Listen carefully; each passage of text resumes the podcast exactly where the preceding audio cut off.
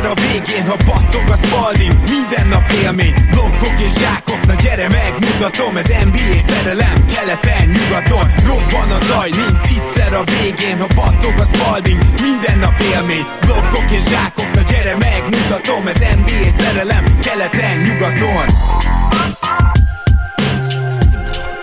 Éj jó! Szép jó napot kívánunk mindenkinek, ez itt a Keleten-nyugaton podcast a mikrofonok mögött. Zukály Zoltán és Rédai Gábor. Szia Zoli! Szia Gábor, sziasztok, örülök, hogy itt lehetek. Hát kedves hallgatók, a következő adásban valószínűleg már sorsolunk is egyet, de jelen pillanatban még azt szeretném elmondani, hogy a CBA-jel kapcsolatos új információk, illetve kijött információkra alapozva gondolkoztunk, hogy egy podcastben összeszedjük, hogy pontosan mit is jelentenek ezek, de még nem jött ki elég új információ, úgyhogy most itt úgy döntöttünk, hogy ezt egy picit későbbre halasztjuk. Már csak azért is, mert igazából nap mint nap jönnek ki, és, és, és több lényeges pont van, amiről persze már tudunk. Az eddigiek alapján, ha nem is meghallgatták az előzetes podcastünket, de rendkívül sok dologban végül egyetértettek velünk, még akkor is, hogyha nem hasonló okokból, mint például ugye a Van Endan szabálynál, végül is mindannyian abban a bizonyos adásban Mészáros Petivel és Szemenkei Balázsral is amellett érveltünk, hogy nem valami jó ötlet eltörölni ezt a szabályt, és hát teljesen másokokból, de nem is törölték el. Igazából lesz egy ilyen adás, valamikor talán a playoff alatt, az is lehet, hogy nyáron, de nem most, mert most még nincs elég információnk, és félinformációkból meg nem feltétlenül akarunk adást csinálni. A másik fontos dolog az az, hogy itt a playoff helyezkedés, playoff harcról volt korábban olyan, hogy csináltunk adást, de most olyan szinten változik nap, mint nap, hogy ennek gyakorlatilag semmi értelme nem lenne. Úgyhogy maradunk annál, hogy elbúcsúzunk a kiesőktől, és két csapat kivételével igazából az összes kiesőt nagyon is tudjuk, úgyhogy bőven van kin végigmenni. Ez lesz a mai adásunk témája. Zoli, én azt javaslom, hogyha már keleten tudjuk a több kiesőt, akkor kezdjük is onnan, Mit gondolsz, hogy a Detroit Pistons, amelyik hát nem így indult, és nem így ment neki a szezonnak, és cserélt Bogdanovicsért, és egyértelműen ezt a szezont szánták arra, hogy megtegyék a következő lépést, mennyire sajnálja a dolgokat, mert Mindeközben viszont azért bebiztosították az utolsó helyet. Tehát ha már nem sikerült, meg ha, ha már kiderült, hogy nem tudnak védekezni, meg ha már Cunningham lesérült, akkor onnantól viszont lehet, hogy ez volt a legjobb forgatókönyv, még akkor is, hogyha ez egy elég fájdalmas szezon lehetett a Pistons drukkereknek. Lehet, hogy érdemes Troy Weaver nyílt levelével kezdeni, ami elég friss dolog, és amiben ugye hát elnézést kért a szurkolóktól, amiért gyakorlatilag van arra is esély, hogy beállítsák ugye a franchise történetének legrosszabb mérlegét. Ugye ez a 16-62-vel véget érő 79-80 szezon volt. Ugye jelen pillanatban hogy állnak konkrétan 16-63-mal állnak. 16-63-mal állnak, tehát már több verességük van. Ugye tudjuk, hogy még vannak hátra meccsek, tehát több győzelmük lehet, mint abban a szezonban. A százalékos mérlegük már most rosszabb, és ő azt mondta egyébként ebben a, ebben a levélben, nyilván próbált az érzelmi húrokra hatni, hogy hát amikor ő átvette ugye a munkát 2020 júniusában, vörös, fehér és kéket vérezve, akkor ő pontosan tudta azt, hogy itt milyen komoly munkát kell elvállalnia, és ennek a patinás, tényleg patinás klubnak egyébként a történelmet ő teljes mértékben ismerte. Nyilván ez is kiszámítható, hogy, hogy ugye Cade sérülésére hivatkozik, és azért ő azt gondolja, és nyilván ezt kommunikálja a szurkolók felé, hogy a, ezt a Detroit, ezt a jó melós core principle, ugye magyarul ez a alapfelfogás, vagy valami ilyesmiként lehetne fordítani. Vezérelv hogy, esetleg? Vezérelv, ez nagyon jó, köszönöm szépen. Tehát, hogy ezt a vezérelvet igenis elsajátította ez a fiatal csapat. Nyilván más szavakkal ugye azt fogalmazza meg itt, hogy ez nem egy loser csapat. Lehet, hogy úgy néz ki, de ez nem az, ebből majd lesz valami, és teljesen érthető a részéről, és itt nyilván a kérdés, amit fel kell tenni magunknak, hogy nem is feltétlenül azt kell ma megválaszolnunk, ugye velük kapcsolatban, hogy van-e losing culture, van-e ilyen vesztes kultúra, mert azt gondoljuk, hogy azért van, de azt én sem érzem egyébként, hogy ez ez a csapat lenne, és, és én tudok abban osztozni Weaverrel, hogy igenis optimista vagyok abszolút a, a Pistons közeljövőjét illetően. Hozzátéve azt nyilvánvalóan, hogy az hatalmas hibának tartom továbbra is, hogy ugye Bogdanovicsot nem cserélték tovább, és nem, nem váltották értékre, de, de ezt azt hiszem még ezen a nyáron is megtehetik, ugye? Igen, mert ugye még megy az a szerződés. Hát őszinte leszek, én is abszolút arra számítottam, hogy Detroit a következő szintre lép, de az egy dolog, hogy hogy én, én tudom, hogy miben hibáztam, én abban hibáztam, hogy azt gondoltam, hogy Dwayne Casey alatt ez a fiatal és atletikus csapat tud majd védekezni, de egyszerűen idén sokkal nehezebb volt ez a sztori ezzel az offenzív boommal egyszerűen nem számoltunk. És én se természetesen, de szerintem ők se, és azért látszik az, hogy a nagyon fiatal csapatoknak igenis volt gondja a védekezéssel idén, meg azt is szerintem fontos megjegyeznünk, hogy, és ezt az előző adásban, amikor róluk beszéltünk, szintén, vagy hát ezt legalábbis elmondtam, hogy azért Jaden Ivy-nak ez a szezon úgymond ingyen volt, és lehetett őt próbálgatni, és nekem nagyon nagy meggyőződésem az, hogy ha valakinek jól jött ez, akkor az ő, mert irányít, megkapja a labdát, amit Cunningham mellett egyáltalán nem kapott volna meg ilyen értékben, és ő azért nagyot fejlődött a szezon utolsó másfél hónapjára. És e- ezt szerintem egyrészt nagyon jól látni, másrészt pedig Ivy tényleg olyan tehetség, aki hogyha jó kezekben van, ami ugye a Detroit fiatal fejlesztésével kapcsolatban elég kétséges, meg hogyha megkapja a lehetőséget, hogyha ő tud fejlődni, akkor neki a fizikai alapok nagyon durván ott vannak, hihetetlenül gyors is, atletikus is. Egyes poszthoz képest mindenképpen a méretét is meg lehet dicsérni, de én azt gondolom, hogy ezzel az atletikussággal akár kettes-hármason is tud majd védekezni. Tehát amit itt akarok mondani, hogy ha van ilyen pozitívuma mégis ennek a szezonnak, amellett, hogy esetleg bemákolnak egy top 3-as pikket, ami azért nem rossz esélyen indulnak, az mindenképpen Ivy volt, és nyilván Duran, aki hát úgy indult ennek a szezonnak, hogy az első meccsen így bekerült, és ilyen 5 perc alatt kipontozódott, ehhez képest most már elég vaskos dupla-duplákat gyárt, hogy ezek mennyire üres statok, nos szerintem meglehetősen, de azért még mindig egy sokkal jobb első lépés, mint hogyha esetleg egy play hajtó gárdában nem került volna be a rotációba, vagy tényleg megmaradt volna cserecenternek, szóval végül is a fiatalok szempontjából így nem volt egy rossz szezon, csak most már, és főleg, hogyha valami jót tudnak draftolni jövőre, szerintem teljesen egyértelműen azt várja a vezetőség és a szurkolók is, és ez a fiatal mag is, hogy ne süllyedjenek egy ilyen Houston szituációba. Tehát ez gyakorlatilag a veszély. Igen, és egyébként ennek a nyílt levének a lezárása az is érdekes, és bár nem mondja ki szó szerint, de nyilvánvalóan erre lehet következtetni. Ugye, make no mistake, we are all disappointed with our record this season, but we are confident that we can continue to be on the right path to success. És itt ugye mondja, hogy mindenki csalódott a, mérleget illetően, és hát ugye az elefánt abban a bizonyos szobában, vagy ugye itthon ugye porcelenboltban szoktuk mondani, az Dwayne Casey nyilván, aki most már egy szépen lazán egy, egy 120-260-as mérleget tud felmutatni, mint a Detroit Pistons főedzője, és ha megnézzük azt ugye, hogy meddig szól a szerződése, elvileg ő kérlek szépen 24 nyarán már ufa lesz, tehát egy utolsó évet kéne elvileg benyelni, és ugye ebből az 5 év 35 milliós szerződésből, ami ugye évente átlagosan 7 milliót garantált neki, long story short, abszolút azt várjuk, gondolom, és ebbe egyetértesz, hogy nyáron szépen edzőváltás legyen. Végül Én, igen. és utolsó évet benyelik. Igen, egyetértek, az utolsó évet be lehet nyelni, és a másik pedig az, hogy azért mondom, elég nagy baj van, úgy tűnik a játékos fejlesztéssel Detroitban az elmúlt évekre visszatekintve, és hogyha ez igaz, akkor ugye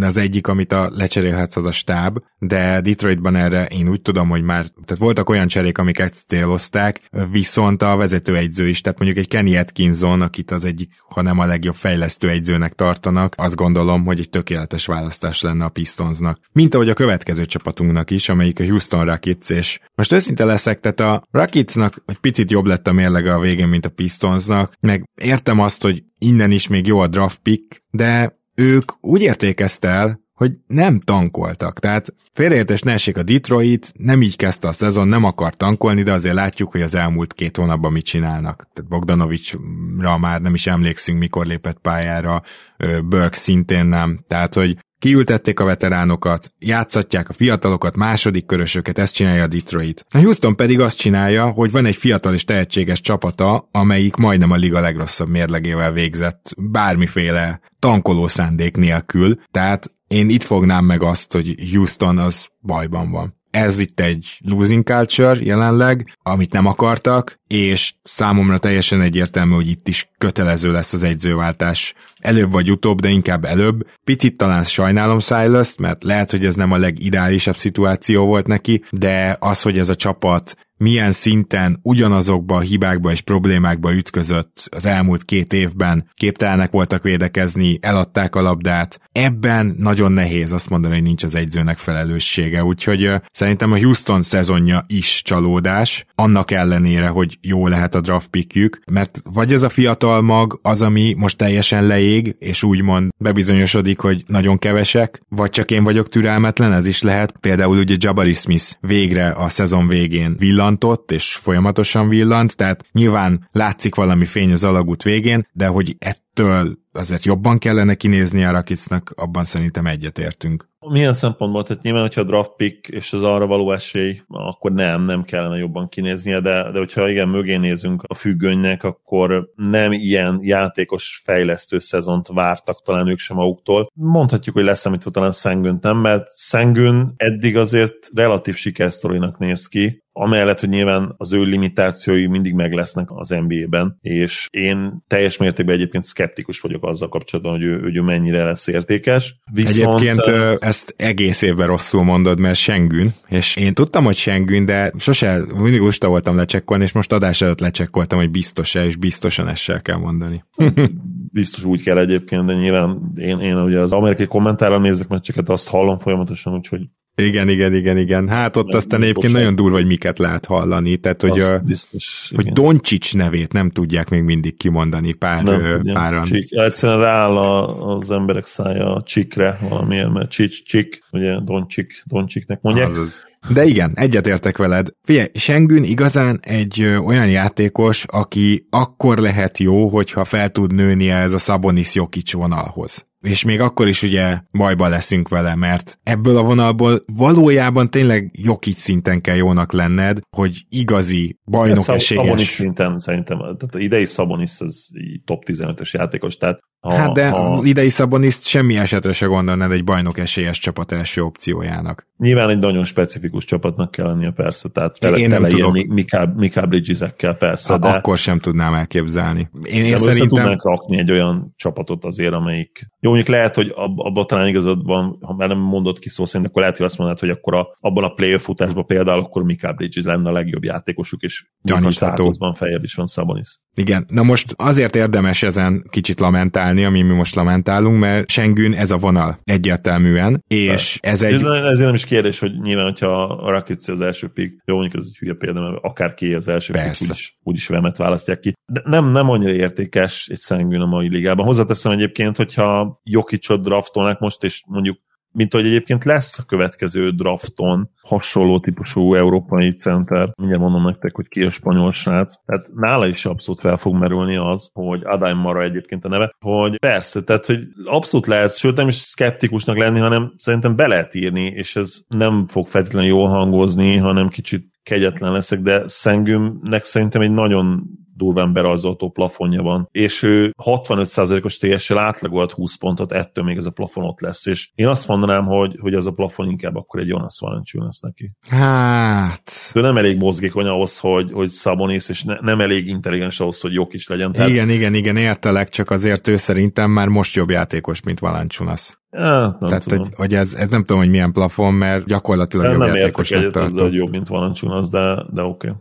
Jó, én nagyon szívesen megérvelném, csak annyi időnk tényleg nincs az adásban, de ezeket nem azért mondjuk, mert hogy mi Sengünt hibáztatjuk ezért a szezonért, nem, ő a legkevésbé hibás ezért a szezonért, csak az az érdekes, hogyha ő a legnagyobb tehetséged, akkor azért még nem biztos, hogy befejezted az építkezést. Erre Egy akarunk utalni. És a másik pedig nyilván, hogy azért Green, hát hogy is fogalmazzak csak. Messze van attól, hogy valami jól látható, jól tapintható előrelépést ünnepeljünk és tapsoljunk nála. Maradjunk annyiban, hogy Greennek a játéka és a játék intelligenciája az alig fejlődött ebben az évben, ami nyilván egy újabb csalódás. Én azt gondolom, hogy Kevin Porter Jr.-ról most már tudjuk, hogy milyen játékos. Tehát, hogy ott is fejlődést várni még nekem fura lenne, és Szóval, szóval ez mégiscsak ezeknek a játékosoknak a várható kitöréséről szólt volna ez a szezon, ami nem történt meg, és még egyszer mondom, ez a mérleg annak tükrében durva, hogy a Houston nem tankolt. A Houston nem ültette ki ezeket a játékosokat, miért tette volna, hiszen fiatalok. És oké, okay, hogy nem nagyon volt veterán jelenlét, ami valószínűleg fájhatott, de én azt hiszem, hogy a következő állomás a Houstonnak, hogy most draftolnak egy jót, remélhetőleg jó helyen, és utána elkövetnek mindent, hogy ne kerüljenek megint a liga legaljára, mert akkor a losing culture-be szépen bele lehet süppedni, és akár hosszú-hosszú évekig, de akár láttunk ugye arra is példát, hogy évtizeden át ott vagy a, nem tudom én, 9-től 13.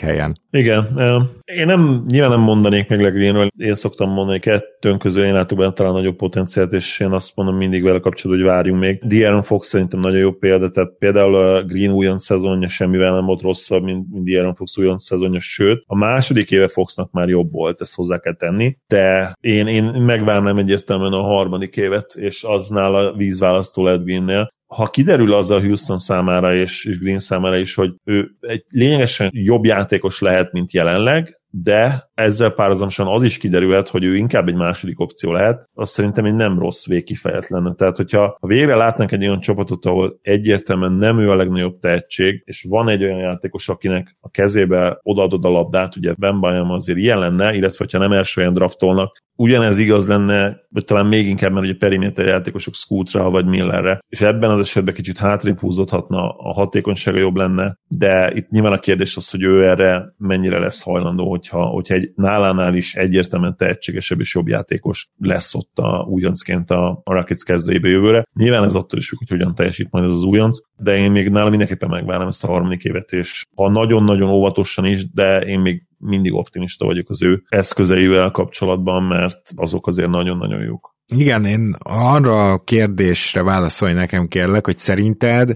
a jó Jalen Green az, az milyen lesz? Tehát, hogyha, hogyha itt kijön belőle a tehetségű, milyen típusú játékos lesz? Szerintem egy, hát a max potenciálja szerintem egy kicsit atletikusabb Jalen Brunson. Mármint Jalen Brownra gondolsz?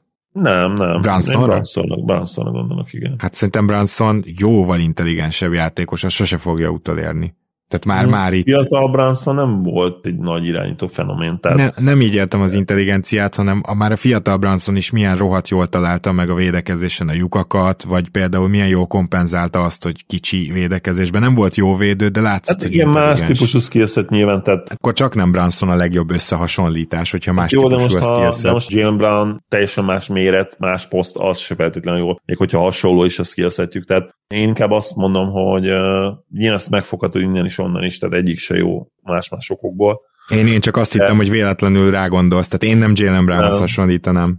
Nem, fél Brownson-ba az a, nyilván sok közös, hogy, hogy egyik se lesz soha igaz irányító, alulméretezett mind a kettő, és ideális esetben valószínűleg secondary ball handler lenne, és ott viszont szerintem képes lehet majd Green később ugyanúgy sztárnak kinézni, mint ahogy Branson idén sztárnak kinéz időnként, de nyilván azt várjuk a play hogy, hogy ugyanúgy, mint első számú opció valószínűleg le fog szerepelni, bár ugye ott náluk most ilyen egy per egy per B dolog van rendőle. Nem tökéletes összehasonlítás persze, de hasonló skillset, aki tényleg mondhatnék egy csomó játékost, aki nem futott be, mert nyilván a, az ilyen scorer, és eleve az alum méretezett scorerek, valljuk be, hogy azért hátrányban indulnak a mai ligában is, de akkor mondjuk Diaron Fox szerintem egy jó példa. Diaron Fox nem rossz, és Donovan Mitchell sem rossz példa. Tehát, hogy szerintem a max hm. irány az nála ez lenne. Igen. De akkor már értem, hogy nálad egyetem felmerült Branson, hogy te, te akkor tényleg látsz ebbe a playmakingbe valamit, hogy abban még, mert értem, hogy nem igaz irányító, de Branson Jalen Greenhez képest hatszor irányítóbb. Szóval, hogy én ebbe viszont nem mm. látok ekkora fejlődési potenciált uh, nála. Ne, de szerintem a fiatal Branson nem, nem, abszolút nem látott jól a pályán, és mm. neki az a része a fejlesztésen múlt, hogy mennyire tudta ezt úgy igazán kifejleszteni. Nem azt mondom, lehet, hogy egy kicsivel jobb volt ebben még 21 évesen is, mint Green, bár ugye tudjuk Branson 21 évesen még javába egyetemen volt, igen, tehát azért igen. is nehéz összehasonlítás. Igen, azért én attól tartok, hogy itt viszont az alsó határ, tehát szerintem a legfelső határ az nyilván egy,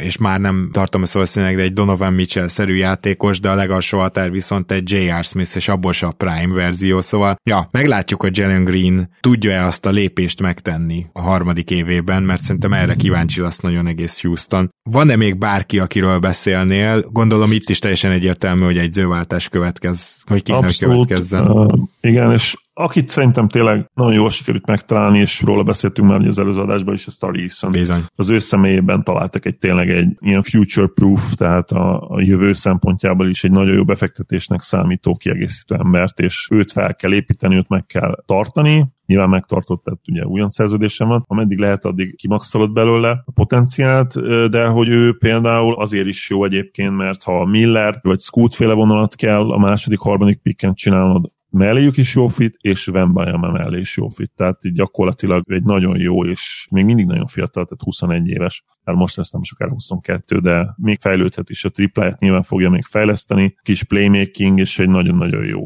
ilyen jövőbeni kiegészítő puzzle darabka. Szerintem bizonyos szempontból Szengönnél is biztosabb és jobb.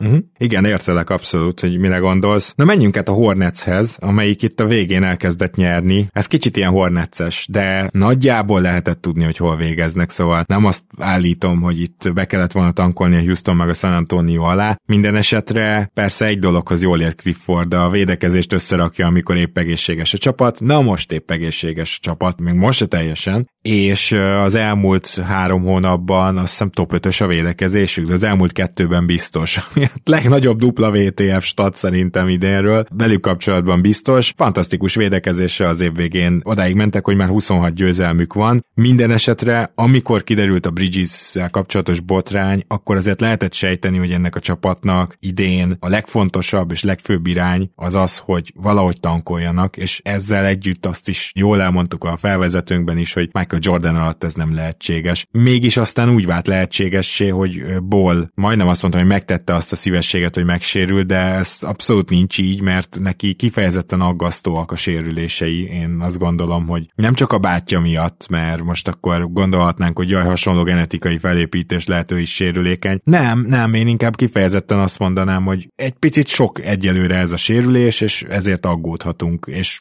majd meglátjuk jövőre, hogy hogy bírja azt a szezon. Minden esetre összességében a Hornets drukkerei szerintem örülhetnek, de főleg akkor, és mint ahogy mondtam, én nekik drukkolok, hogyha sikerül behúzni magukat mondjuk a top 2, top 3-ba, de abszolút én azt szeretném, hogy Wembayama ott kössön ki. Ennek a franchise-nak különben is egy ilyen típusú felrázásra van szüksége, hogy ismét visszakerüljön a térképre, mert nem tudom, hogy Bridges hogy csempészik vissza az NBA-be, hogyha sikerül, de ebbe a csapatba annyi a fejlődési potenciál még nagyjából, amit ból jelent, az pedig nem annyira sok, hogyha ennyit sérülget. Szóval összességében megint a jövőkép egy kicsit kezd meginogni Charlotte-ban. Igen, és ugye Mark Williamsről regéket uh, zengtünk, és egyébként tényleg hozzá lehet kötni valamilyen szinten ezt a fellendülést, mert uh, amióta ő ugye kezdő lett február 10-én, azóta 11-11-et mennek, és ugye azóta ez változott, ez még egy pár napos statisztika, de ebbe benne volt egyébként az ő ugye hat meccses kiülés is, mert amikor sérült volt, és az alatt egy-öt volt a Hornets, tehát ez még, még inkább azt mutatja, hogy az, hogy, és ugye tudjuk, te már elmondtad, hogy a védekezésük fejlődött az elmúlt időszakban,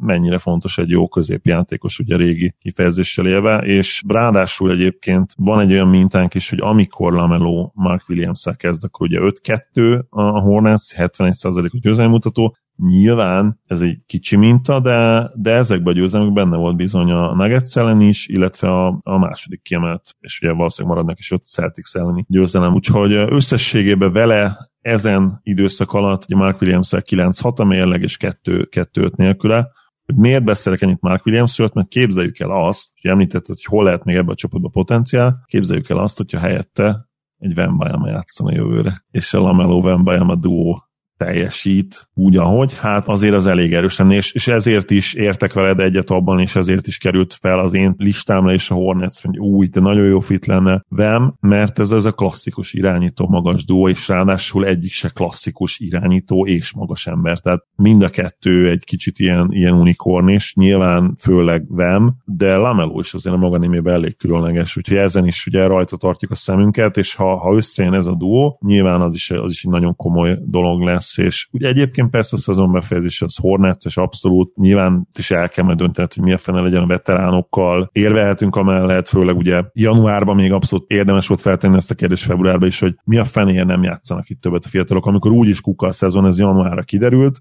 utána azért, azért többet játszottak. Összességében ez végre én azt mondom, bár a végkifejlett tényleg Hornetses, de ez, ez nem egy tipikus Hornetses szezon volt Igen. összességében. Mégse, mégse volt az. Szerintem mondjuk egy pár dolog kiderült. Tehát én azt gondolom, hogy Kai Jones meg JT Thor, nekik mindenképpen jól jött ez a szezon. Az a probléma, hogy egyikőjük sem lesz soha kezdőszintű játékos az NBA-ben, legalábbis jelen tudásom szerint. Aztán drukkolok nekik, meg tök jól néz ki Kai Jones zöld haja, csak na, nem igazán hiszem el, hogy ő támadásban azon kívül, hogy nagyot ugrik és zsákol, még kifejleszthet NBA skilleket. JT Thor legalább ugye próbálkozik triplával, de az is megáll a próbálkozásnál, ezt azért gyorsan tegyük hozzá. És hát nyilván Cody Martin idén nem játszott a sérülés miatt, hogyha ő jól vissza tud térni, és lesz egy jó draft pick, és valahogy Bridges-t is visszacsempészik, akkor valahogy hogy is mondjam csak, folytatódhat az, ami elkezdődött körülbelül két éve. Kíváncsi leszek azért a jövő évre, hogy mit vonnak le majd következtetésnek az idén szerepeltetett fiatalokról. Például a védekezésben szenzációs Dennis Smith Jr., aki azt hiszem 49%-os TS-sel dolgozik, tehát vannak dolgok, amik nem változnak. Vagy az, hogy PJ Washington mellett így most hitet tettek, miközben PJ Washington szerintem nincs az a magát tényleg komolyan vevő, nem is bajnok esélyesen erős playoff csapat, ahol kezdene, és azért azt nem is gondolom, hogy PJ Washington még sokat fejlődhet. Szóval igen, itt lesznek érdekes döntések. Az, hogy Rozier meddig marad még itt, Kelly Ubrénak adnak-e új szerződést, hát ez vár rájuk a nyáron, szerintem úgy érdemes figyelni, hogy a Hornets az szinte garantáltan úgy érzi magát, mint a San Antonio Spurs, hogy jó, egy évig rosszak voltunk, most röhögtök, mert nem egy évig voltak rosszak, de ők tényleg így mennek neki, most akkor kaptunk egy jó draft picket, jövőre már cél a bajnoki cím. Tehát ez a Hornets gondolkozása, én azért különösen örülnék az idei szezonnak a Hornets drukkerek helyében. Viszont menjünk tovább akkor, és menjünk vissza nyugatra, ahol vár minket a San Antonio Spurs. Ez viszont a Houston ellentétben egy teljesen tudatos, elejétől mesterségesen generált tankszezon volt. Zoli, lehet, hogy nem kellett volna cserélni Grahamért, mert szerintem a San Antonio simán benne volt az, hogy 15 győzelemmel zárják a szezont, de gyakorlatilag megjött Graham, és lett egy irányítójuk, és azért Popovics annyira direktben nem tankol, hogy ne próbálja használni, amilyen van. Ezért kellett ezt a csapatot totálisan lebutítani. És ez mindenki az az irányító, most lehet, hogy hátulról csak a harmadikok lesznek. Ennyit tudok felhozni, egyébként tankszezon, tankoltak, működött, rosszak voltak, és várják azt, hogy hol sikerül draftolni, tehát minden a célnak megfelelt, plusz szinte csak fiatalok játszottak a keretben. Noha azért Popovics egy icipicit mégis esélyes a Tom Tibodó díjunkra, mert ez, hogy tudod, hogy akkor gyorsan, hogyha csak egy Zach Collins, bárki van, aki egy picit is játszható és veterán, akkor az azonnal játszani kezdett nála, de az volt a szerencse Spurs drukkerek szempontjából, hogy nem nagyon volt túl sok veterán ebbe a keretbe, úgyhogy Popovics nem vihette túlzásba ezt. Olvastam egy cikket róluk még a minap a vicces Kings elleni idegenbeli győzelmük után, ami ugye azt hiszem egy overtime győzelem volt, ugye azt hiszem hosszabbításban nyertek. Ugye azzal lett volna egy hetes vereség sorozat, de hát ugye az történt, hogy Julian Champagne és Doug McDermott, a öreg Dougie, akit nyilván nagyon szeretünk egy NBA skiért, de se előtte, se azóta soha semmi más nem tudott, mint triplázni, és ugye relatíve jó mérettel rendelkezni a kis csatár poszton, tehát, hogy ha ők ketten túldobják a Darren Fox, Domantas Sabonis duót, akkor tudod azt, hogy ez ilyen, hát becsúszott egy kis igen, ez a tízből egyszer, nem, tízből húszból egyszer, egyszer igen. És nyilván sok sérülés is van, meg olyan sérülések is, amire azt mondják, hogy sérülés, de igazából nem feltétlenül, hanem inkább ilyen ültessük ki, és próbálgassuk a line És Pop is lenyilatkozta ugye, hogy, hogy az elmúlt években már nem nagyon aggódik ilyenkor playoff miatt, hanem tud foglalkozni más dolgokkal, és köszöni a csapatának így kicsit szarkasztikusan, viccesen, ugye ezt megfogalmazta, hogy ilyenkor áprilisban nem kell, nem kell aggódni, és tud lazulni. Nagyon érdekes lesz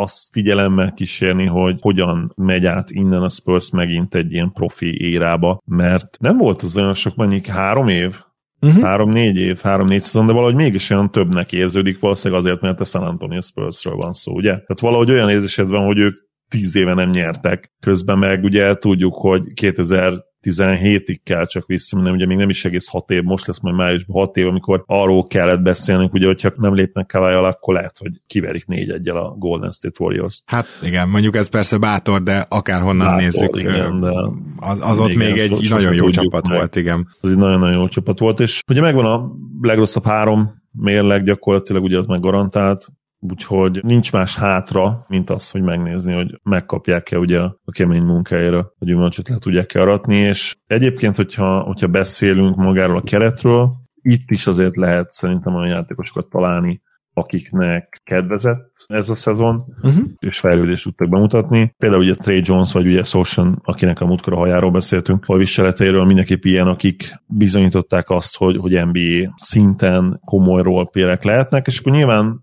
vannak azért még kérdőjelek, tehát az, hogy, hogy Keldon Johnsonnal mi lesz, és ő egy igazán jó csapatban hogyan fog kinézni, azt azért én még mindig nem tudom, mert ő, ő tényleg egy olyan játékos, aki jó szezont hoz, ha csak és kizárólag a számokat nézzük, de ha például a, a roleplayer potenciát nézzük, és azt, hogy ő playmakingben, hogy, hogy mint floor space triplázásba, ugye utóbbiba például elég nagyot lépett hátra, de ez is teljesen másképp fog kinézni, hogyha ő egy olyan szerepben találja majd magát, ahol, ahol nem ráfigyel gyakorlatilag mindenki, mert valljuk be, hogy jelen pillanatban erről van szó. Ő a Spurs egyértelműen legjobb játékosa, és hát a másik ugye mindig szintén fiatal, de, de szintén komoly roleplayer potenciál rendelkező Devin Vessel természetesen a másik ilyen játékos, aki mint playmaker szerintem egyértelműen Keldon Johnson előtt jár, és nála is igazából arra kell majd megtalálni a választ, hogy tud-e egy bajnok csapat kezdője lenni. Szerintem igen, de ehhez is nyilván az kell, hogy, hogy tényleg találjanak egy olyan korszakos szupersztár, mint amilyenek Ben várjuk. Érdekes, hogy ebbe a csapatban nekem Scoot nem értem, hogy a szerepre tök jó lenne, de de magára a rossz terve szerintem nem lenne feltétlenül tökéletes választás ide. Igen, lehet, hogy ide valaki olyan kellene, aki tud triplázni Scootról, ez ugye még nem a meggyőződésünk, de már csak az, ahogy Scoot támadná a gyűrűt. És Nekem az... Miller, nyilván személyiségre, meg pályán körüli körülmények alapján nem Spurs játékos Miller, de,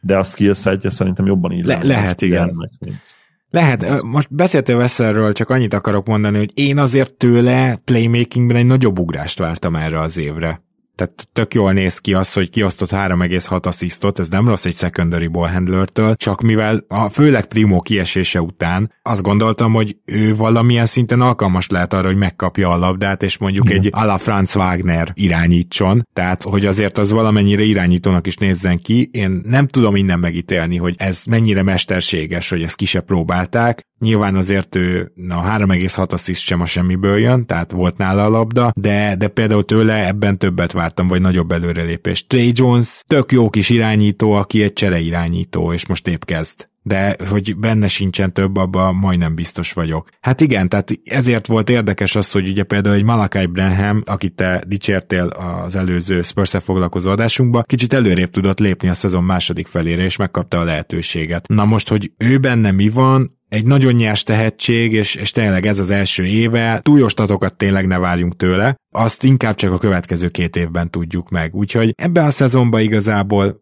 voltak fiatalok, akik fejlődtek, meg megkapták a lehetőséget, de azért olyan hatalmas fejlődésről, valami tényleg jó hírről, amit a Spurs akkor is ki tud tűzni, hogyha mondjuk most csak a negyedik helyen választ, azért nem tudunk beszámolni. Szóval persze megfelelt a célnak a szezon, de összességében szerintem nem volt egy diadalmenet. Én igazából így foglalnám össze. Nem tudom, erre bármi, bármi hozzáfűzni valód van, mielőtt megyünk tovább. Csak annyit tényleg, hogy igen, itt Malakai Branhamnél nyilván még, még abszolút kérdőjel az, hogy ő, az nem kérdője, hogy építeni fognak rá, és a jövő évi csapatban még komoly perceket tud majd játszani, azt szerintem adott, mert ez jövőre se lesz egy nagyon jó csapat. Persze. De hogy belőle mi lehet roleplayer szinten, potenciál szinten, az, az még várat magára, de, de ő is egyébként egyértelműen olyan jeleket mutat, ami alapján azt mondhatjuk, hogy komoly potenciál van benne. Az, hogy ez milyen típusú jellegű potenciál, tehát főleg roleplayer potenciál, vagy akár komolyabb is, azt még nem tudjuk, de... Mm, egyébként az a baj, hogy Brenhamnek a, a skilljei azok nem roleplayer skillek, tehát... De, uh, egyébként, hát ő már a Ohio State-en igen, ő egy scorer shooter volt, és ezek nem feltétlenül roleplayer skillek, igen. Igen, szóval azért neki tényleg nagyot kell mennie ahhoz, hogy komoly szerepet kapjon mondjuk egy kezdőben később. Most itt van három csapat, a felvételünk időpontja a szerda valamivel kevéssel dél előtt, és három csapat is keleten 34-45-tel áll, az Indiana, a Washington és az Orlando. Válasz, hogy melyik őjükről beszéljünk. Beszéljünk szerintem az Orlandóról. Jó, már csak azért is, mert az ő idei szezonjukat én annyit dicsértem így szezon közben is, és ennek nyilván jó oka volt. Egyrészt az, hogy ha náluk nincsenek a sérülések a szezon első felében, akkor ők most a play-inért harcolnának minimum. Tehát ránézve a Chicago Bulls mérlegére, én azt gondolom, hogyha a szezon elején nem sérül minden irányítójuk meg gyakorlatilag egyszerre, akkor most lehet, hogy a Bulls előtt lennének, de minimum a bulls harcolnának. Tehát szerintem ez a keret megmutatta a potenciáját idén, és végre nem csak egy fiatalokból álló massza, ez a sztori, ez a történet, hanem egy potenciális franchise playerrel, egy potenciális második legjobb játékossal, egy sőt több jó magas ember prospektel, és igazából nagyon jó irányítóval nem, de több vállalható irányítóval rendelkező csapat lett. Tehát lett egy képed az Orlando Magicről idén, és lehet, hogy nekik még tulajdonképpen kicsit szerencsés is ez, hogy közben meg még most is fognak húzni, ugye a Bullsnak a pikje is náluk van, tehát lehet, hogy kettőt a top 10-ben, de őszintén szólva már alig van hova. hát ezt gyorsan hozzá kell tenni, hogy én egyáltalán nem lepődnék meg, ha ezt a két pikket már egy jó játékosra beváltanák ezen a drafton. Mert az Orlando Magic pont azt mutatja, hogy igazából nagyjából kész van, most már fejlődni kell. Nem igazán van hiányposztjuk, hogyha nagyon kukacoskodni akarnék, akkor azt mondom, hogy egyes, kettes poszton, ha tudnak egy igazi sztárjelöltet húzni, akkor persze azt húzzák ki, de egyébként meg ezek a játékosok nem rosszak, tehát Fultz kifejezetten jó meccseket hozott, főleg főleg az év második felében. Cole Anthony egy marha jó packorer lehet, aki valamennyire irányítani is tud, alá, nem tudom, Jordan Clarkson, és hát egy Gary Harris-szerű veterán is. Igazából tök jó, hogy ott van, mert kicsit tanítgatja a fiatalokat, plusz bevágja a triplát és védekezik. Ezért mondom, hogy a többi poszton meg van egy évújonca, bár hamarosan kiosztjuk a díjakat, és azért nagyon megdolgoztatta itt a végén Jalen Williams szerintem a pénzéért bankérót, de ettől függetlenül azt mondom, van egy évújonca, van egy olyan másodév évesük, aki már tavaly is top 5-be volt abba a korcsoportba, és idén meg a legjobbja volt annak a korcsoportnak, tehát én, én azt hiszem, hogy elégedett lehet az Orlando Magic, akkor is, hogyha esetleg itt a végén csak a, mit tudom én, nyolcadik pik lesz az övék. Ott egy jó meccs a, a Magicnek nemrég, kb. két-három hete a Nets ellen, ahol Mosley az ő normál, ilyen megértőbb, ilyen nem is gondoskodó, de ilyen támogató stílusához képest eléggé lecseszte a fiatalokat, hogy ugyan hagyják már abba a labdának a, az értékesítését, eladását, mert nagyon, nagyon ráálltak erre akkor azon a meccsen. Utána erről olvastam is egy cikket, ugye én nagyon-nagyon szeretem Mózlit, és nem nagyon vagyok aktív Twitteren, de mikor aktív vagyok, akkor meg szoktam nézni ugye az ő nevére talál dolgokat. Egyértelmű, hogy náluk van egy ilyen paradigmaváltás, és ők most már rá akarnak tényleg készülni arra, hogy ez egy komoly biznisz, és itt nem nagyon lehet ilyen vesztes szezon, most már innentől kezdve, és ők szerintem egyértelműen az a csapat, ahol mi is már egyébként azt hiszem ebben a szezonban is többet vártunk, de, de ha jövőre ők nem tudnak ugrani, nem tudnak szintet lépni, akkor tényleg csalódottak leszünk, mert minden látszólag készen áll erre, és itt nem is kell feltétlenül ugye már most a draftra hagyatkozni, hanem egy nagyon-nagyon tehetséges roster van, amelyiknek akkor is nagy ugrást kell megtennie, hogyha nem lesz szerencséjük annyira most a drafton. Így van. Annyit még a magic kapcsolatban, hogy Wagnernek a, a fejlődése az egy hihetetlen nagy sikersztori. Én azt gondolom, hogy az idei év az remek volt az is, hogy tulajdonképpen lehet, hogy Wagnernek tök jól jött az a sok-sok irányító sérülés, mert megkapta a kezébe a labdát, és biztos, hogy ebben is tudott fejlődni. Úgyhogy lehet, hogy a következő években azért nem fog már ilyen ütemben fejlődni, mint az első meg a második éve, és még azt mondom, hogy az egyetemen látott Wagner és az első éves Wagner is ott is egy hatalmas ugrás volt, tehát hogy ő most ilyen lóugrásokkal halad, lehet, hogy ez lelassul majd, de azért ez elképesztően biztató volt, amit eddig láttunk. Bankérónál pedig azért ő nála szépen szembe jött a ruki fal, azt hozzá kell tenni a végére, és az a hatékonyság, amivel mostanában dolgozott, eh, hagy kívánni valót maga után, de ettől függetlenül ő tényleg megmutatta, hogy van benne franchise player potenciál, és mind a fizikai adottságai megvannak ehhez, mind az esze megvan hozzá, de még az apróságokat gyúrnia kell, tehát azt akarom mondani, hogy nem lepődnék meg, hogyha viszont nem még a következő évbe ugrana egy nagyot, hanem mondjuk ilyen harmadik évére. Mert most azért ő meg fogja kapni ezt az első számú opció szerepet, és, és az még egyértelműen sok neki, és nem csodálkoznék, ha az még jövőre is sok lenne neki. Egyébként tulajdonképpen, ahogy mondtuk, kész ez a csapat, készen áll arra, hogy, hogy feljebb lépjen. Mit szólsz a Washington Wizardshoz? Mert teljesen más honnan jövő csapat, teljesen más miatt csalódást keltő csapat, és én azt hiszem, hogy lehet takarózni azzal, hogy Bill nem volt százszázalékos és sokat is kiült, de egyébként, hogyha leszámítod Bill sérüléseit, akkor ez a csapat azért nem a sérülések miatt jár itt. Maximum a Bill sérülés arra egy ok, hogy nem a Chicago Bulls környékén vannak de szerintem egy újabb ilyen pofoncsapása a drukkereknek, hogy gyerekek, mi már megint rámentünk a playoffra, és már megint csúnyán pofára estünk, és tudjátok jó, hogy meg fogjuk csinálni jövőre is, és azután is. Tényleg, ez a szezon az eddigi csapatok közül, akik beszéltünk, tehát a legrosszabb helyzetben gyakorlatilag a Washington van mert még a Houston is tudja azt mondani, hogy legalább most is draftolunk egy jót, és meg egy egyzőváltás, és megoldjuk. Én egyáltalán nem varnék semmit például Wes Ansel Juniornak a nyakába. Tehát én azt hiszem, hogy ez a Washington, ez olyan roleplayerekből van felépítve, két ilyen fél franchise playerrel kiegészülve, amiből egyszerűen még nem is illenek annyira össze, nem is lehet jó védekezést kihozni, nem volt olyan eszköz, amivel itt sokkal jobb lehetett volna a Wizards. Igen, az egyedüli tényleg olvasva cikkeket, a, nézve a game law-okat, tendenciákat, az egyedüli pozitív dolog, amit ki tudtam hozni ebből, az Johnny Davis friss, relatíve friss formája, és minden más szempontból, és egyébként hozzáteszem még, hogyha ha Johnny Davis-t is nézzük, Hát nem játszott a szezon nagy részében, csak Nem játszott a szezon nagy részében, igen. Tehát, hogy most egy, egy pár mérkőzés itt áprilisban, ami extra, az egy, ez kell, hogy legyen, a fény az alagút végén, akkor mindent elmondtunk szegény és Marci barátunk csapatának a szezonjáról, mert egyébként ez a tényleg a középszerűség tan példája, ha ez egy létező szó. Legyen létező, mert értjük, és, és, és tudod, mennyire félek attól, hogy már megint draftolnak majd a 9. kötőjel 11. helyen, vagy 8-11. helyen, mint évek óta, és évek óta szarul draftolnak. Még, még Avdia az egyetlen, aki azt tudod mondani, hogy hát igen, igen, ott Sőt, is, őt is, is félre menedzselik teljesen. Tehát, hogy Avdiának is már rég, ahelyett, hogy erőlteted, nem megbántva Kuzma fanokat, ugye tudjuk, hogy a Lakers érából még biztos vannak páran, de hát mit kapsz Kál Kuzmától? Tehát, hogy most saját magaddal cseszték ki, hogy megadtad neki a lehetőséget, meg az esélyt arra, hogy olyan játékosnak tüntesse fel magát, akit meg kell hosszabbítani. Tehát ez is annyira Washington Wizards sajnos az elmúlt éveket nézve, és hát ők az új Charlotte Hornets, kimondhatjuk szerintem. Most Teljes mértékben. A, Csak a Charlotte Hornetsnek legalább néha becsúszott egy-egy jól sikerült draft pick, és Johnny Davis is tök jó mutatott jeleket, azért ez alapján még csak NBA játékosnak sem mondanám. Remélem, hogy ő majd feljebb tud lépni, és megcáfol, de én azt gondolom, hogy az elmúlt évek draftjain a jól láthatóan valami olyasféle elven húztak, hogy Hát ez a játékos ebben nincsen benne a potenciál, hogy franchise player legyen, de ő egy jó role player lehet és az összes draftjuk gyakorlatilag ilyen, mert nem mondja nekem senki azt, hogy ne lehetne a 8-tól 12. helyen legalább egy nagy potenciálúnak vélt játékost kihúzni 4-5 év alatt.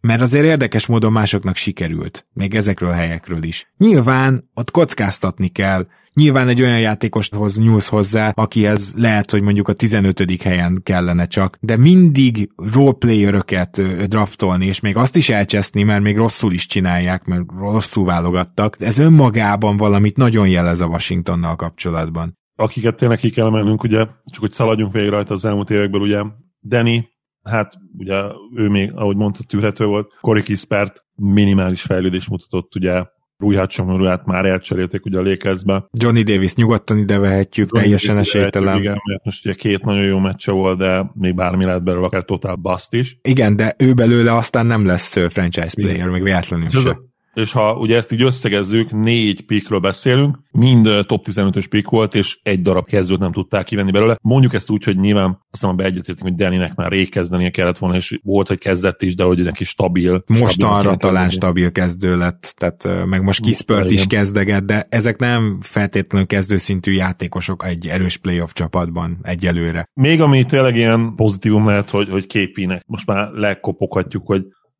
hogy lehozott egy egészséges szezont, egy teljesen egészséges szezont. 27 évesen senki nem látta egyébként ezt jönni, hogy ilyen jól játszon, viszont az meg megint valahol felvett dolgokat, hogy így egy egészséges képi szezonnal is, ahol 20 pont felett, bőven 20 pont felett, 23 pontot átlagot 62%-os TSL. Ez, ez majdnem egy all szezon, vagy egy all szezon, szezon gyakorlatilag. És hogy ez se volt elég a play sem. Abszolút. Meg, meg érted azt, hogy Bill-től még mit vársz? Tehát mind a sérülékenysége, mind a Tehát igenis van egy visszaesése. A dobása visszaesett, ezt nem lehet máshogy megfogalmazni. Tehát lehet abban bízni, hogy megint hoz majd egy ilyen 30 pont fölött átlagol fantasztikus szezon, de hogy, hogy kibízik még ebben, és akkor erre van az a szerződés, tehát ráadásul nem is állnak jól a jövőt tekintve. Hát nekik most nagyon kellene egy jó draft pick nem tudom, hogy kell ennyire bármilyen csapatnak, de összességében még azt is lehet, hogy félre fogják menedzselni, szóval nehéz helyzetben vannak a Washington Wizards drukkerei. Maradjunk ennyiben. De és beszéljünk egy picit az Indiana Pacersről, ahol teljesen más a helyzet.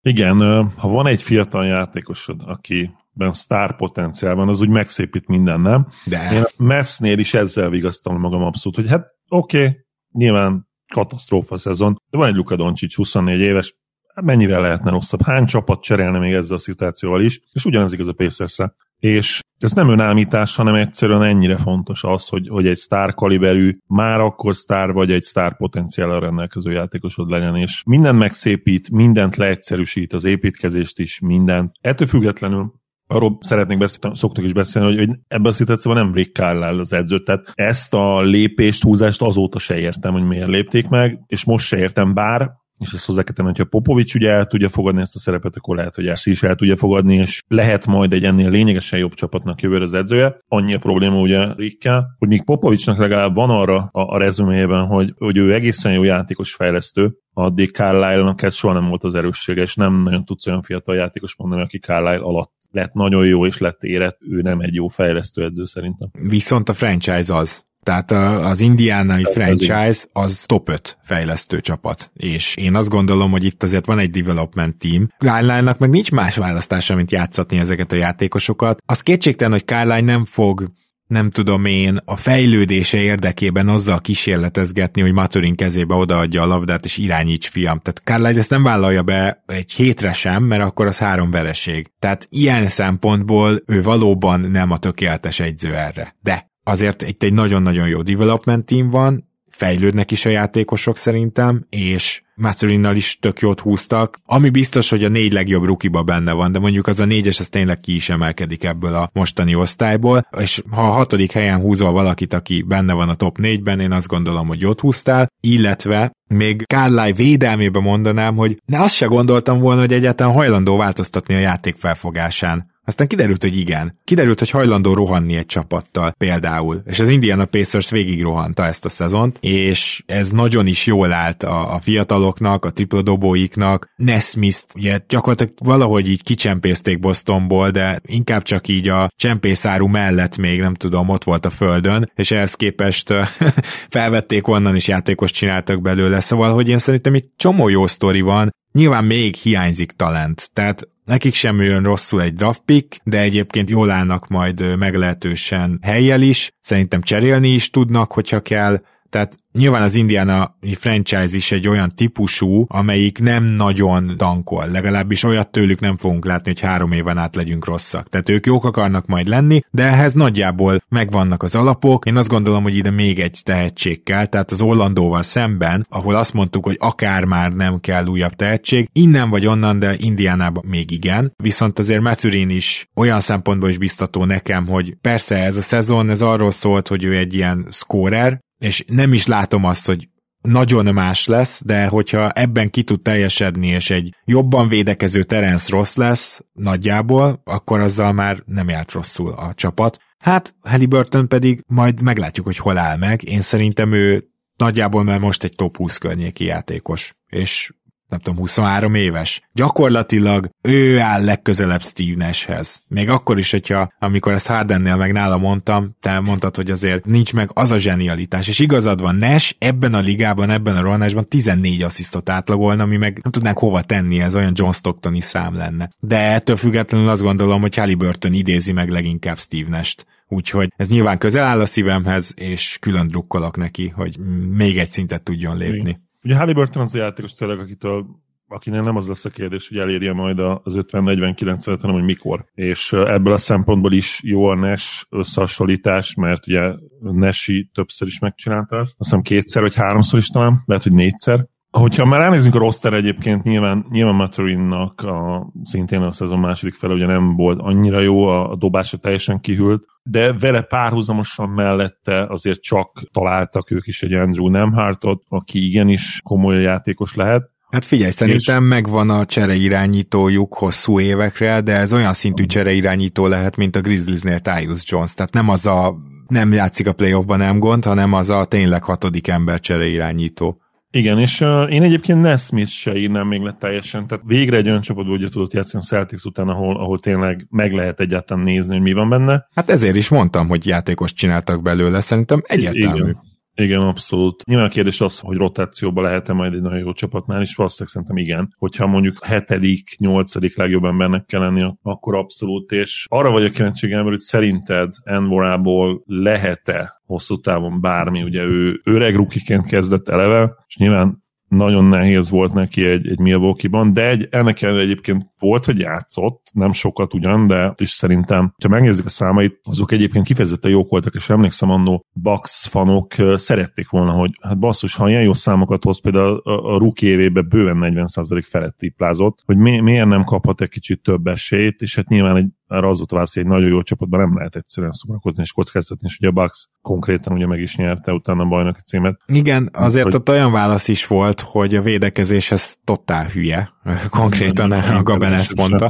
Viszont nagyon-nagyon jól, jól játszik eddig az Indiánában kicsi minta, de ő is egy olyan játékos, akire hosszú távon szerintem építesz és, és rotációba lesz. Tehát floor spacer most már egyértelműen kiderült, hogy ugye egy floor spacer olyan érdekes dobásra volt neki mindig is, hogy, hogy nem volt abban biztos, hogy nagyobb mintánál is fenntartható lesz -e majd, ugye? De most már azért egyértelműen látszik, hogy igen, és vele is számolni kell, úgyhogy ez egy kifejezetten sikeres szezon, hogy, ha... Bocsánat, hogy válaszoljak a felvetett kérdésre, akkor már szerintem Vora egy olyan játékos, akinek gyakorlatilag a védekezésén múlik majd az, hogy lehet-e egy hetedik ember, tehát az a, az a csere hármas négyes. Mert szerintem az Indiánának hosszú távon hármas négyes posztra kell valaki, aki most nincs ott. Tehát ez se nem Vora, se nem Nesmith, se nem Jalen Smith hanem oda valaki kell, és persze lehet Duartét feljátszatni, meg Macolint esetleg feljátszatni hármasba, de nem ez lesz a megoldás, nekik még az a rész üres. Nekik még ott nincsen játékosuk. És igazából Vorának a kilátása az szerintem nem a kezdő poszt, hanem padról jövő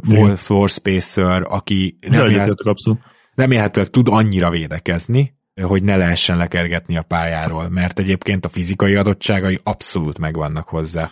Igen, és uh, itt lehet érdekes az egyébként, hogy, hogy ugye egy tényleg ilyen abszolút egyetértek, hogy egy, hogy egy, egy secondary playmaker nagyon jó védő, téli mendi magas posztra, ugye Turner és a rengeteg ilyen, ilyen fregoli hármasot, ketteset közé kell valaki, és ezt a típusú játékost nem lehetetlen megcélozni ugye free agency-ben sem, és nekik van rá pénzük. Mondjuk egy Aaron Gordon típusú, csak azért nála ideális esetben jobb, mert ugye Gordon ez a feltöltem a statline de nem feltétlenül a világ legnagyobb impact bíró védője, de egyébként minden tud egy kicsit, hogy minden egész jó, de egy ilyen típusú játékos kéne csak még jobb, nem? Na hát igen, és mondjuk ezekből szokott az lenni, hogy akkor egy ilyen csapat lecsap Jeremy Grantre, mert mondjuk a Portland azt mondja, hogy na jó, húzzuk le azért. Új tolerant játékos, igen. Azt mondta, megoldás igen, lenne. Igen, hogy FA piacon, de azért ezek, ez egy elég ritka típus, akit leírtunk, tehát azt akartam mondani, hogy ilyet lehet talán az FA piacon, de egy kicsit revidálom magam, mert ez pont, hogy egy nem egyszerű és nem gyakori skillset. Igen, ez inkább valami olyasmi, hogy mondjuk Brooklynból DFS-ért cserélsz, azt tudom elképzelni. Na, csak a DFS meg, igen. hát nyilván ott, ott egy, egy nagyon jó védőt kapsz, de meg mint glue guy, de ő azért nem playmaker, tehát mondanám az nyilván ez egy nagyon buta gondolat, hogy hát egy Draymond Green kéne, de hát minden, minden egyes kibaltázott csapatnak egy Draymond Green igen, igen, de ha már emlegettük a Portlandet, akkor menjünk már át oda, mert itt teljes hullámvasútba vagyunk a pozitív és negatív előjelekkel, és az a szomorú hírem van, hogy lefelé fog állni ez a nyíl itt az utolsó, mai utolsó csapatunknál. szóval az a helyzet, hogy a Portland Trailblazers szezonja az óriási csalódás valószínűleg a Portlandnek is, valószínűleg a vezetőségnek is, Lilárnak is, és azt nehéz megmagyarázni számomra, hogy persze azt értem, hogy ennek a csapatnak tényleg mind az öt kezdőjének és annak a két értelmes cserejátékosnak folyamatosan egészségesnek kellett volna lennie, hogy a play-inbe egyáltalán benne legyenek.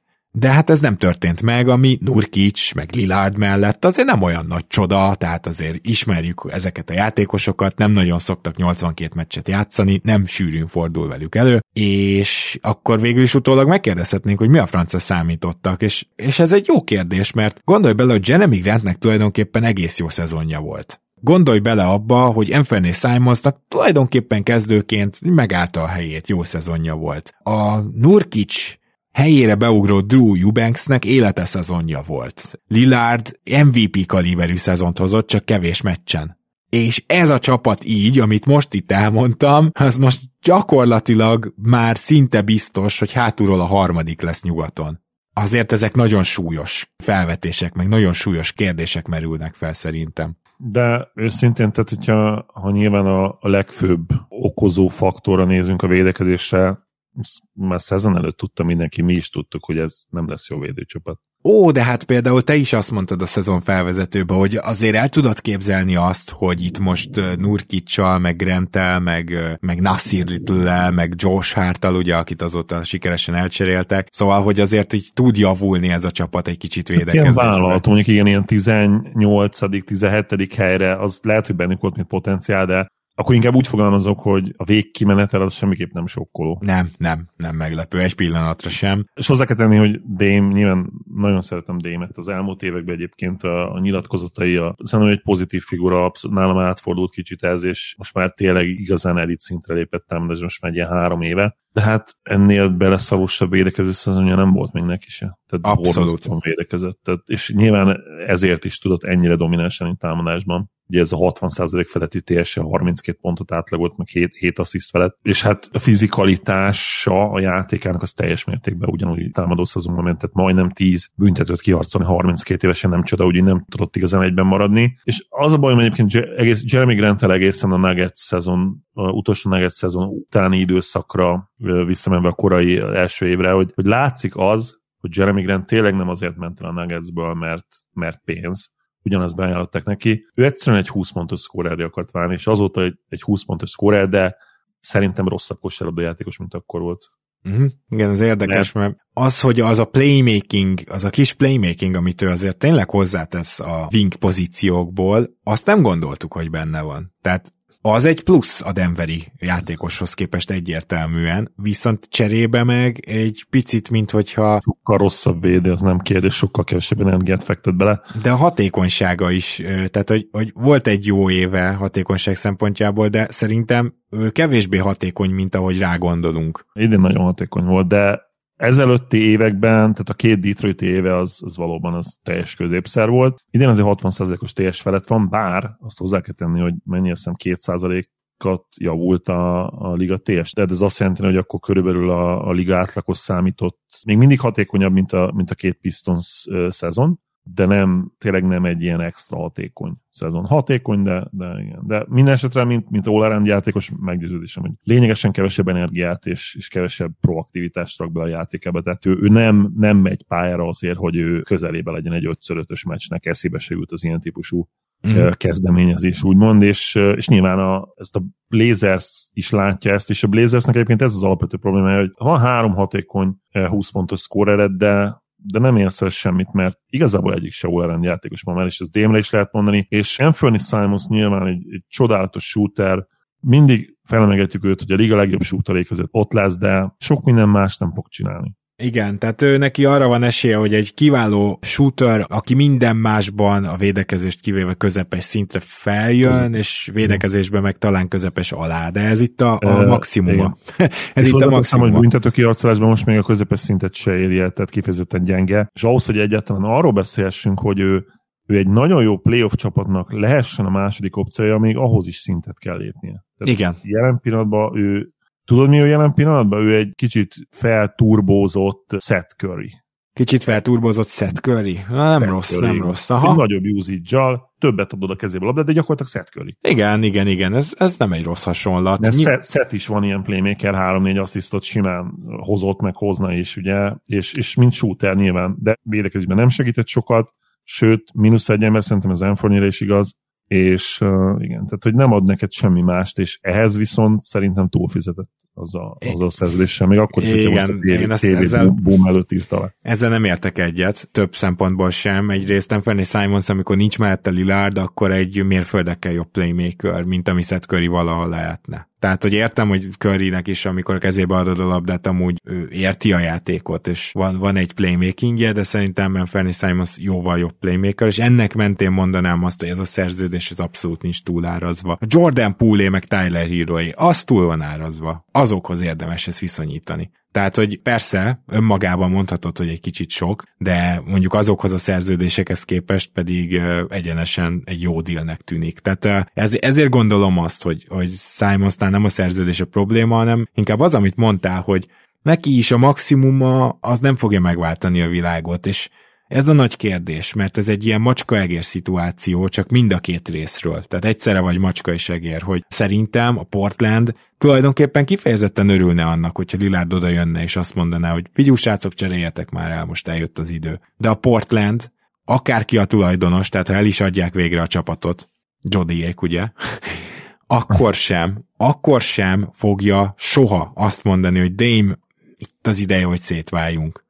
No. Meg fognak mindent adni ennek a játékosnak, a franchise ikonja, és hogyha a Dame itt akar maradni, akkor addig próbálnak újra és újra ritúlolni, amíg, amíg össze nem jön, vagy pedig Dame meg nem öregszik. És most már ehhez vagyunk közelebb az utóbbihoz, nem az összejövéshez. Igen. Szóval csak azt akarom mondani, hogy emellett pedig Dame Lillard nem akar, nem akar távozni. Annak nem el, minden áron, igen. És, és neki sose fogják ezt elmondani, még hátsó csatornán se tudod, hogy így, amúgy örülnénk esetleg, ez is csak az én konteom, hogy szerintem örülnének, de most szerintem már, már ez van, mert ezzel ezt lehet még gyúrni, hogy, hogy valahol a nyolcadik és a tizenharmadik hely között végez a következő négy évben. Egyetértek, és de még ha ki is jön egy szezon, és mondjuk bejutsz a play elejére, vagy mondjuk a hatodik helyre akár, az se nagyon változtat a jövőképpen semmit, mert lehet egy ilyen szezon, de akkor mi van? Első körös búcsú minden esetben nagyon-nagyon nagy valószínűséggel. Minden esetre az első lépés, és ezt nem először mondjuk, hát az egy egyzőcsere villám gyorsan, tehát én azt gondolom, hogy én nem, nem is akarom elhinni azt. Jonesy. Igen. Igen. Nem is akarom elhinni. Ki, ki, ki, ki vagy rúgva. nem is akarom elhinni azt, amit lenyilatkoztak, hogy Billapsnak abszolút nincs veszélybe a munkája, meg mindenki nyugodjon meg. Nem Ez létezik. Mennyit írt talán megnézem gyorsan, de mint hogyha emlékezzünk, hogy nem kicsi szerződést írt le. Igen, de de azért érted, ilyenkor már kiszoktak rúgni egy egyzőt. Tehát ez a két év gyakorlatilag azt bizonyította be, hogy alkalmatlan. Tehát itt uh, még rész dolgokban sem bizonyosodott be, hogy ő a jó a feladatra, és még akkor is, hogyha egy nagyon jó egyző se tudna sokkal jobbat kihozni ebből a keretből, azért itt szerintem valaki el fogja vinni a balhét. Szóval én arra Igen. számítok, hogy akármit mondogatnak itt Bilaps jövőjével kapcsolatban, egyszer csak úgy döntenek a felek, ezt fogjuk hallani, hogy úgy döntöttek a felek, hogy inkább külön folytatják. Csonszem, hogy nincs nagy szerződésen, tehát két millió per év, öt éves. Mondjuk öt év, ez hosszú, de Na jó, de akkor... Év, két milliót azt ki tudod csengetni. Persze. Valaki, úgy valaki, tehát akkor a, a maradék három évben van annyi, mint mondjuk Dwayne Casey-nek a maradék egy évében kb. Igen, 5 és 6. Igen, igen. Azt ki lehet túrni, igen. Uh, nyilván itt a kérdés az, hogy Démmel milyen kapcsolatban van, ez a legfontosabb, ugye az ilyen dörk szituációknál is ugyanez, hogy, hogy egészen addig nem lehetett Kálláj elküldéséről beszélni se, amíg Dörk ott van. Nem vagyok abba biztos, hogy itt ilyen kapocs kialakulhatott, de azért nyilván Chauncey egy, egy players coach, és ugyanazon a poszton, mint Dame, lehet, hogy ez, itt, ez is kicsit megnehezíti azt, hogy, elküldjék. Bár, uh, ahogy mondtad, én azt a konteót elhiszem, és egyébként ha azt a konteót elhisszük, akkor lehet, hogy egy ilyen húzás ez tök jó lenne. lehet, hogy az... Én azt mondja végre, hogy na jó, akkor most ott elég, akkor cseréljetek el. Hát jó, ha szeretnéd, ha Igen. te karriered. Ha már jó, persze, nem állunk az utadba, persze, akkor, akkor, akkor aztán ott könnyek és ölelések közepette elválnának. Azért említsük meg, a, mert igazságtalannak érzem, ha nem említenénk meg a szezonnak az utolsó másfél hónapját, amelyben a Blazers előbb Lillard sérülése miatt, aztán Lillard is visszajött, vele se tudták megváltani a világot, tehát most már ugye az utóbbi két hétben meg kiültette őt, de ekkor csúsztak ki a vég végleg a play-in versenyből. De valami más is történt az, hogy Shadon Sharp elkezdett nagy perceket játszani, és Shadon Sharp óriási szintet lépett szerintem. Tehát ahogy ezt Ivy-nál is elmondtuk, úgy mondjuk el Sharpnál is, hogy a szezon végére ő egy másik játékos lett, és jelen pillanatban szerintem Shadon Sharp én nekem előbb kéne, mint Jalen Green ha már így visszatérhetek a Green vonalra Ja, nem is. kérdés, persze. Az, az, az egyértelmű.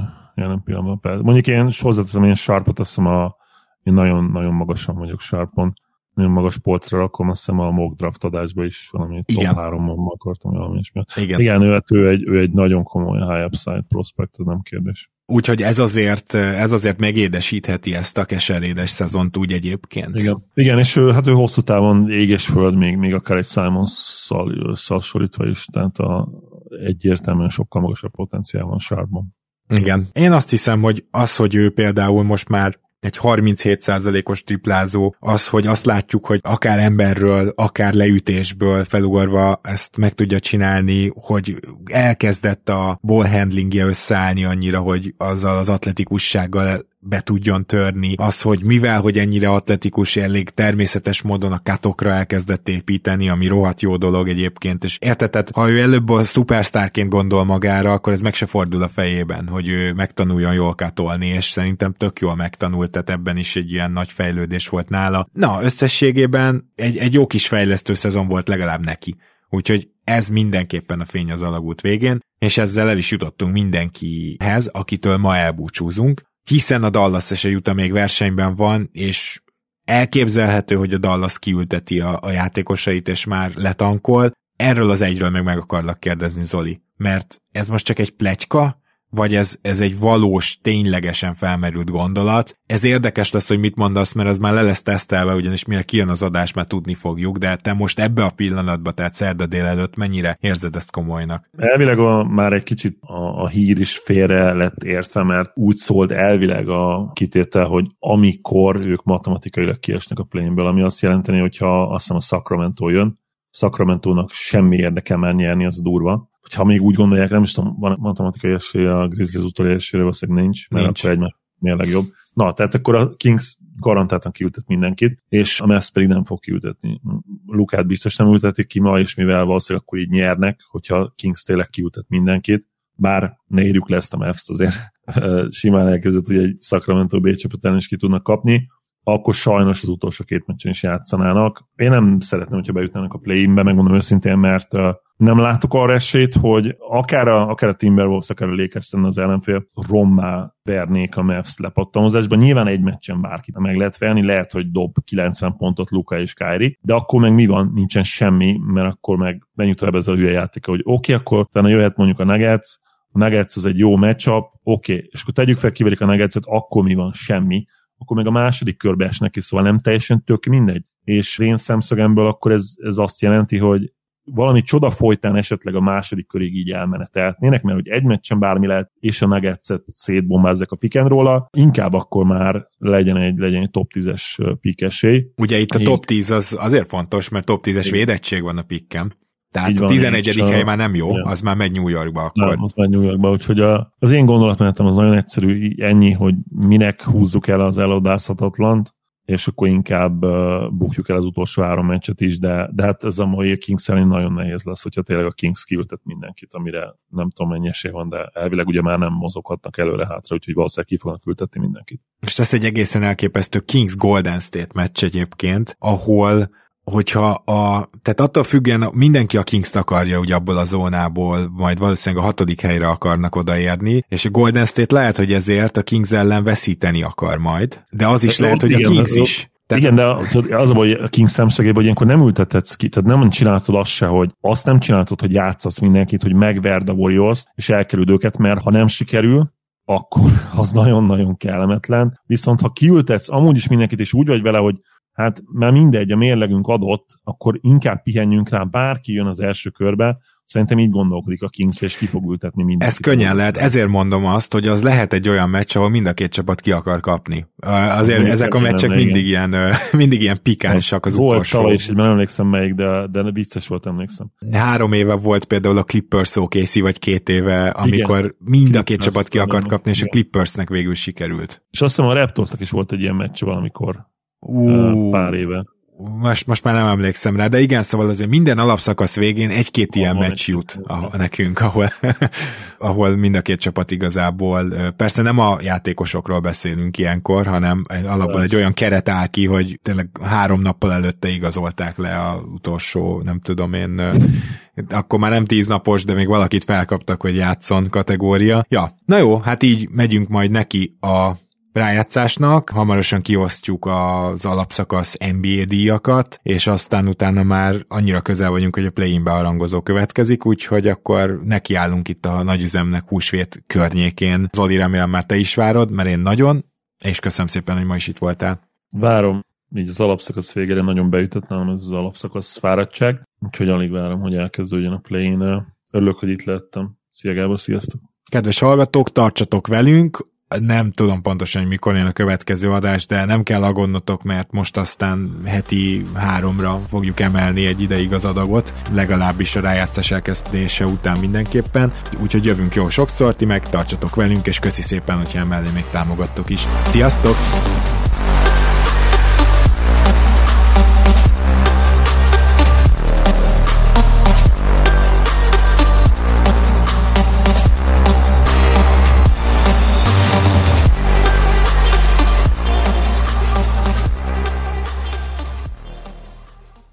Ha más podcastekre is kíváncsi vagy, hallgassd meg a Béton műsor ajánlóját. El tudod képzelni, hogy a podcastet, amit éppen most hallgattál, fél év múlva már a mesterséges intelligencia generálja? Mi sem. De ha érdekel, eljötte már a gépek lázadása. Hallgass bele az Embertelen podcastbe. Orsós Lajos vagyok, a műsor házigazdája. Egyelőre még élőben. Egyelőre. Fedezzük fel együtt, hogyan ismerkedik, randizik, mesél és vitatkozik Betty és Péter, két teljesen mesterséges intelligencia. Lajos, a podcast címét mond még egyszer, Léci. Oké. Okay. Embertelen podcast. Ez a műsor a Béton közösség tagja.